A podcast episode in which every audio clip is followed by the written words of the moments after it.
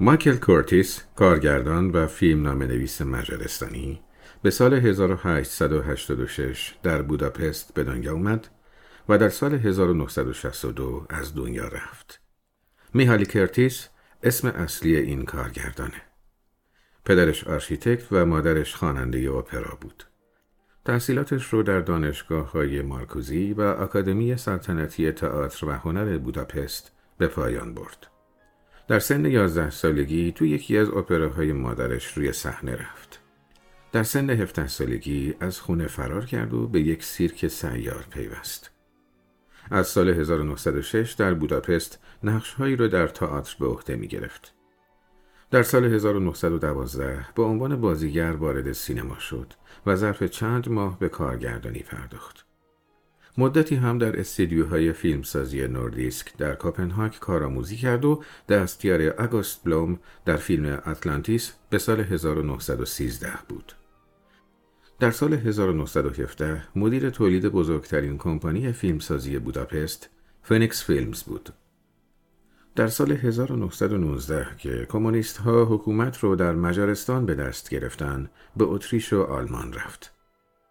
در ادامه کار فیلمسازی با فیلم‌هایی مثل صدوم و اموره به سال هزار و نهصد و بیست و سه و هزار و نهصد و بیست و دو به شهرت بین‌المللی رسید. و نهایتاً در سال هزار و نهصد و بیست و شش به امریکا رفت و طی بیست و پنج سال بعد بیش از صد فیلم برای کمپانی برادران وارنر ساخت. تا زمان مرگ فعال بود و در زمره کارگردانان درجه اول سینمای امریکا قرار داشت. برای کازابلانکا به سال هزار و نهصد و چهل و دو برنده اسکار بهترین کارگردانی شد. کورتیز سه تا همسر داشت. لوسی دورین و لیلی دامیتا بازیگر بودند و بس مریدیت تا زمان مرگ کورتیز فیلمنامه نویس بود. فیلم‌های کورتیز به نمادی از سبک فیلمسازی کمپانی برادران وارنر در دهه‌های هزار و نهصد و سی و هزار و نهصد و چهل تبدیل شدند. کورتیز بسیاری از فیلم‌های محبوب اون دوران از جمله کاپتن بلاد به سال هزار و نهصد و سی و پنج، حمله هنگ سبوک به سال هزار و نهصد و سی و شش، شاهین دریا به سال هزار و نهصد و چهل، یانکی دودل دندی به سال هزار و نهصد و چهل و دو، بیست هزار سال در زندان سینگ سینگ به سال هزار و نهصد و سی و سه و میلدرد پیرز رو به سال هزار و نهصد و چهل و پنج کارگردانی کرده. کورتیز بیتی دیویس رو که در دهه هزار و نهصد و سی شهرتش افزایش پیدا کرد رهبری کرد و کمک کرد که شهرت ارول فلین به عنوان قهرمان فیلم‌های شمشیرزنی جا بیفته. جیمز کگنی و جون کرافورد هر دو تحت کارگردانی کورتیز اسکار گرفتند. زندگی حرفه‌ای طولانی کورتیز و مهارت‌های کارگردانیش به خاطر اون بود که در دهه‌های هزار و نهصد و سی و هزار و نهصد و چهل مدام در کمپانی‌های فیلمسازی پروژه‌ای براش مهیا بود. اما بسیاری از صاحب نظرها معتقدند که پس از جنگ جهانی دوم کیفیت کارش به سرعت رو به نزول گذاشت. بدون هیچ شکی معروف‌ترین فیلمش برای مخاطبای امروزی کازابلانکا است. این فیلم سرسپرده‌دار که حالا زندگی جداگانه‌ای برای خودش دست و پا کرده، جایگاه بوگارت و برگمان رو به عنوان قهرمانانی مدرن و مردم پسند تثبیت کرد. اما برعکس خود کورتیز در میانه این جابجایی‌ها و با گذشت زمان از یادها رفت. استدلال کسایی که با نظریه مؤلف مخالفن ظاهراً اینه که همین فیلم به خصوص نمایانگر اتفاقی فرخنده برای نظام استدیویی و محبوبیت ماندگارش نباید به پای کارگردانش گذاشته بشه. اما اون چه که در این استدلال فراموش شده اینه که کازابلانکا فروش زیادی کرد و در جدول پرفروش‌ها سالها یکی از صدرنشین‌ها بود. بهترین کارگردانی، بهترین فیلم و بهترین فیلمنامه و چند جایزه دیگه هم به عنوان بهترین کارگردان سال نصیب کورتیز کرد. منتقدای اون دوره بر سهم کورتیز در شکلگیری فیلم‌هاش سهه گذاشته بودند. بنابراین امروزه تماشاگر هم باید کارگردان فیلمی را ارج بنهه که موقع نمایش عمومیش مورد استقبال زیادی قرار گرفت و امروزه همچنان محبوبه و آثار بیشمار دیگه‌ای را بعد از خودش تحت تاثیر قرار داده. به خاطر طولانی بودن زندگی حرفه‌ای کورتیز و تعداد زیاد آثاری که ساخته، مورخان سینمایی نمیدونستن چطور باید با اون و فیلمهاش روبرو بشن. دوره‌ای که در زندگی حرفه‌ای کورتیز نادیده گرفته شده، معمولاً سال‌هایی که در اروپا فیلم می‌ساخت. کورتیز تا سی و هشت سالگی، یعنی تا پیش از رفتن به ایالات متحده و قرارداد بستن با برادران وارنر، در اروپا فیلم می‌ساخت. زندگی حرفه‌ای اون در مجارستان آغاز شد و کورتیز رو یکی از بنیانگذاران سینمای مجار تلقی می‌کنن و معمولاً تولید نخستین فیلم سینمایی مجار رو به اون نسبت میدن. کورتیز تا شروع جنگ جهانی اول فعال باقی ماند. پس از جنگ به وین رفت و تعدادی فیلم مهم از جمله اثر تاریخی صدوم و اموره رو در اونجا ساخت. ولی مورخان درباره این دوره از زندگی حرفه‌ای کورتیز چیز بیشتری نمیدونن. حکایت‌های دیگه فقط به تناقضات اضافه میکنه. فهرست قابل اعتمادی باقی نمونده. متاسفانه مورخان روی دو دهه اول زندگی حرفه‌ای کورتیز خط بطلان کشیدن. در مورد کارهای کارگردان‌های مهاجری مثل فریتز لانگ و اف وی مورناو زیاد می‌دونیم، اما در مورد کورتیز عملاً هیچ چیز. از این رو تعجبی هم نداره که در مورد چند و چون تماس برادران وارنر با کورتیز و آوردنش به ایالات متحده چند روایت مختلف وجود داشته باشه. حالا قطع نظر از این موضوع، از سال هزار و نهصد و بیست و شش به بعد نام کورتیز به همه ابداعات کمپانی وارنر گره خورده. در میانه دهه هزار و نهصد و بیست درگیر تلاش‌های وارنر در زمینه تکامل و عرضه صدا در سینما شد. محله تبکاری به سال هزار و نهصد و بیست و هشت و کشتی نوح به سال هزار و نهصد و بیست و نه فیلم‌های نیمه ناطقی بودند که به شدت مورد استقبال قرار گرفتند و میلیون‌ها دلار فروش کردند. در سال هزار و نهصد و سی که سال گذار مهمی از صامت به ناطق تلقی میشه، کورتیز شش فیلم ناطق برای وارنر کارگردانی کرد. در همون سال وارنر تلاش کرد فیلم رنگی تولید کنه، اما این کار برخلاف صدا با موفقیت چندانی روبرو نشد. کورتیز فیلم ماما رو با شرکت آل جالسند ساخت که دنباله یه فیلم خواننده جاز به کارگردانی آلن کراسلند در سال هزار و نهصد و بیست و هفت و احمق آوازخوان به کارگردانی لوید بیکن به سال هزار و نهصد و بیست و هشت به شمار میره و چند صحنه رنگی هم داره. در سال هزار و نهصد و سی و سه فیلم تمام رنگی و معتبر راز موزه مجسمه‌های مومی رو کارگردانی کرد. کارنامه درخشان کورتیز در اون دوره گذار به ناطق اون رو در صدر کارگردان‌های قراردادی وارنر نشوند. برخلاف بقیه به نظر می رسید که کورتیز سعی نکرد از این موفقیت‌ها برای به دست آوردن آزادی عمل و استقلال بیشتر استفاده کنه. در عوض آشکارا همون کارهای سفارشی رازیش می کردند و کارها رو به همون سبک کلاسیک به تصویر می کشید. سبک روایی روان و تمیزی داشت و به دنبال کارایی روشمند بود. کارگردانی بود محافظه کار و همه قواعد و ضوابط حاکم نظام هالیوودی رو قرض گرفت. خودش رو با اونها وقف داد و در نهایت از همشون استفاده کرد. امروزه منتقدان ظاهراً فیلم نوار میلدرد پیرز رو ستایش می کنن. ولی وقتی برای اولین بار به نمایش در اومد، هیچ کس اون فیلم رو پیشگام این سبک تلقی نکرد. بعد از میلدرد پیرز، کورتیز شب و روز رو به سال هزار و نهصد و چهل و شش ساخت که زندگینامه تخیلی کول پورتر با شرکت کری گرانت بود و بعد فیلم زندگی با پدر رو به سال هزار و نهصد و چهل و هفت کارگردانی کرد که رمانسی خانوادگی بود با نقش‌آفرینی ویلیام پوئل و آیرین دان. این دو فیلم اخیر خیلی خوب فروختند و منتقدا از اونها تعریف کردند. تنها راهی که به کمکش میشه مجموعه عظیم کارهای کورتیز رو مورد بررسی قرار داد از طریق تحلیل ژانری اونهاست. در اوایل دهه هزار و نهصد و سی کورتیز صرفاً فرمول‌های ملودرام رو پیاده میکرد. سهم اندک اون در سری فیلم‌های واقع‌گرای اجتماعی وارنر با فیلم‌هایی مثل خشم سیاه به سال هزار و نهصد و سی و پنج شروع شد که نگاهی مینداخت به شکستن اعتصاب‌ها. کورتیز با سری فیلم‌های دزد دریایی فلین در اواخر دهه هزار و نهصد و سی به اوج حرفه کارگردانیش دست پیدا کرد. کاپتن بلاد و شاهین دریا به عنوان نمادهای جاویدان قابلیت هالیوود در توصیف ماجراجویی‌های رمانتیک جا افتادند. وارنر کورتیز و ستارش فلین رو به غرب وحشی و داج سیتی به سال هزار و نهصد و سی و نه و ویرجینیا سیتی به سال هزار و نهصد و چهل هم فرستاد. در اوایل دهه هزار و نهصد و چهل وارنر دوباره به سراغ موزیکال رفت و سبد خودش رو از این ژانر با فیلم‌های زندگی‌نامه‌ای پر کرد. کورتیز در موزیکال سازی هم سهیم بود و یانکی دودل دندی، زندگی جورج وی کوهن، این است ارتش، زندگی اروینگ برلین به سال هزار و نهصد و چهل و سه و شب و روز، زندگی جورج پورتر رو ساخت.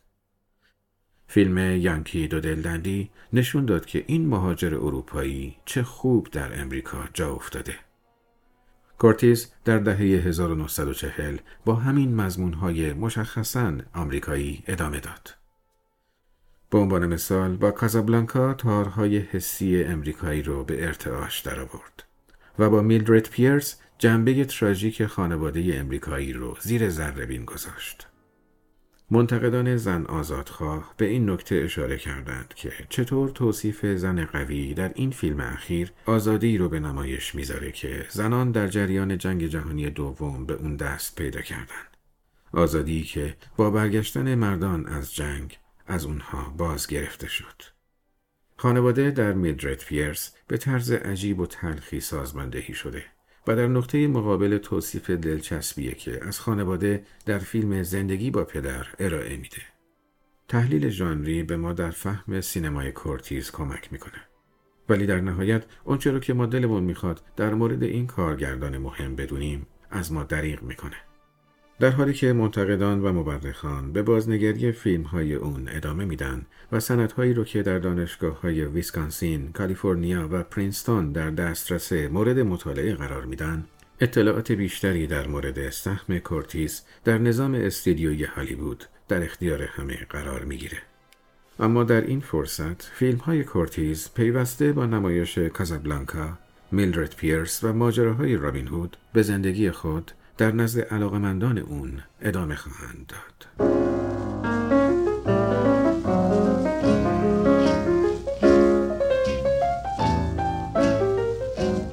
You must remember this. A kiss is still a kiss. کازابلانکا is just a sigh. The fundamental things apply as time goes by. اگر قرار باشد هدف اصلی فیلم ها ارتباط عمیق ما با شخصیت ها باشد، پس هیچ عجیب نیست که کازابلانکا یکی از مشهورترین فیلم های ساخته شده به حساب می آید. فیلم درباره مرد و زنی است که عاشق یکدیگرند و عشق را برای اهدافی بالاتر قربانی می کنند. این بسیار جذاب است. تماشاگر علاوه بر اینکه قادر است شاهد عشق میان همفری بوگارت و اینگرید برگمان باشد، می تواند متواضعانه عشق را به عنوان یک همکاری در شکست نازی ها بازگو کند. هیچ کس هنگام ساخت کازابلانکا فکر نمی کرد دارد یک فیلم بزرگ می سازد. فیلم صرفاً یکی دیگر از ساخته های برادران وارنر بود. فیلم اکران شد و پس از آن در صدر جدول قرار گرفت.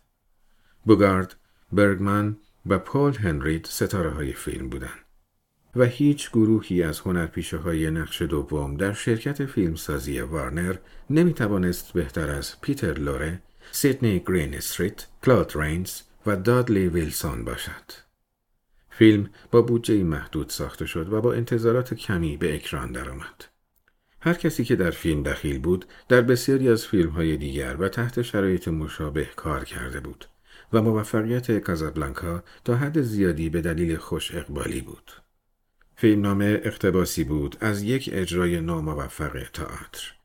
در خاطرات سازندگان نمایش آمده است که دیالوگ‌ها خیلی با عجله و تکه تکه نوشته شده و در همانجا اجرا می‌شدند. عامل کمک کننده که در این میان به کمک آنها آمد این بود که شخصیت‌ها به طرز بسیار خوبی در ذهن نویسنده‌ها جا گرفته بودند و کاراکترها تا آن اندازه شبیه به شخصیت‌های سینمایی بودند که نوشتن دیالوگ‌ها به شکلی دیگر بسیار سخت می‌شد. همفری بوگارت در دوره کاری خود نقش چند قهرمان قدرتمند را بازی کرد. هرچند معمولاً نقش قهرمان‌های ناامید، زخم خورده و بیمیل را بهتر اجرا می‌کرد. بوگارت را در گنج سیرا مادره به سال هزار و نهصد و چهل و هشت به یاد آورید که در آن متقاعد شده بود دیگران نقشه سرقت گنج او را دارند. در کازابلانکا او نقش ریک بلین را بازی می‌کرد. یک آمریکایی الکلی که در دورانی که مراکش چهارراهی برای جاسوس‌ها، خائنان، نازی‌ها و ارتش مقاومت فرانسه بود، او یک میکده شبانه را در کازابلانکا اداره می‌کرد. صحنه‌های آغازین با اندکی طنز همراه است و گفتگوهای بین افراد توأم با بدگمانی و درماندگی و حرف‌های کنایه‌آمیز است. استراسر آلمانی از او می‌پرسد: اهل کدام کشوری؟ و او جواب می‌دهد: اهل سرزمین مست‌ها. قانون شخصی او این است: من گردنم و گروه هیچ کی نمیذارم. سپس در جایی میگوید: در بین تمام میکده ها، در تمام شهرهای دنیا، اون به میکده من پا گذاشت. او ایل سالود با بازی برگمان است. زنی که سالها پیش در پاریس عاشقش بود. زمان اشغال آلمان ها ریک فرارشان را ترتیب داد و بر این باور بود که ایلسا او را رها کرده و او را در داخل ایستگاه قطار همراه با بلیط‌هایی به مقصد آزادی ترک نمود. حالا ایلسا با ویکتور لازلو است، قهرمانی افسانه‌ای از مقاومت فرانسه. تمام اینها با ایجاز زیاد و در طول تنها چند نما نشان داده می‌شوند و بعد از چندین بار تماشای فیلم هنوز این قدرت را دارند که مانند تعداد کمی از صحنه‌ها مرا تحت تأثیر قرار بدهند. نوازنده پیانو دربار سم با بازی ویلسون که دوست آنها در پاریس بود، از دیدن او جا می‌خورد.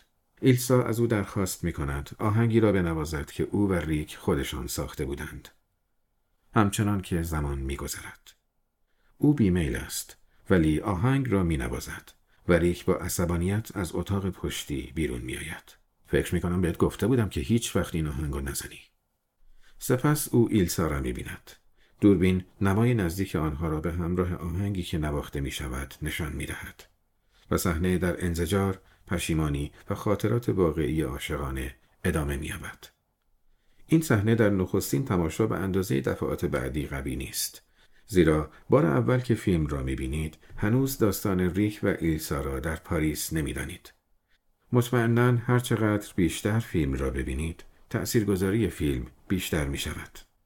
طرح داستان درباره برگه‌های عبور دو نفره از کازابلانکا به مقصد پرتغال و در نهایت آزادی است، اما این موضوع تنها وسیله‌ای برای بیان احساسات است. ریک نامه را از یک قاچاقچی به نام آگریت که ریز نقش و زبان‌باز است به دست می‌آورد. با ظاهر شدن مجدد ایلسا تمام زخم‌های قدیمی ریک سرباز می‌کنند و خونسردی و بی‌اعتنایی ظاهری او شکسته می‌شود. وقتی ریک داستان ایلسا را میشنود، متوجه میشود که او همیشه عاشقش بوده است، ولی حالا با لازلو است. ریک میخواهد از برگه‌های عبور برای فرار خود و ایلسا استفاده کند، ولی در سکانسی طولانی از تعلیق، عشق و طنز که به ندرت با هم روی پرده سینما دیده شده اند، موقعیتی را ایجاد میکنند که در آن او و دوستش فرمانده پلیس از ارتکاب قتل جان سالم به در میبرند و در نهایت ایلسا و لازلو با هم فرار می کنند.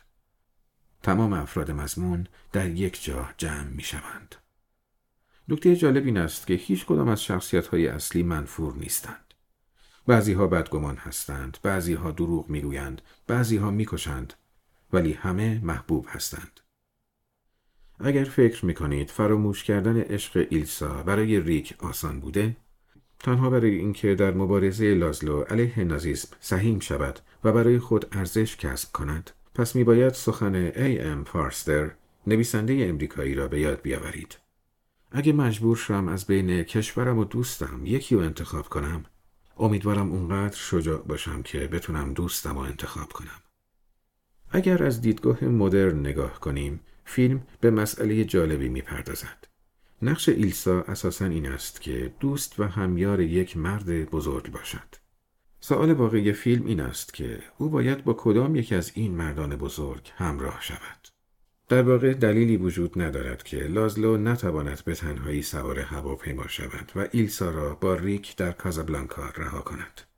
ولی این کار اشتباه است. ممکن است منافع فرد پایان شاد را محو کند. در حالی که پایان فیلم به ریک اجازه می دهد تا بزرگتر باشد و به نجابت دست یابد.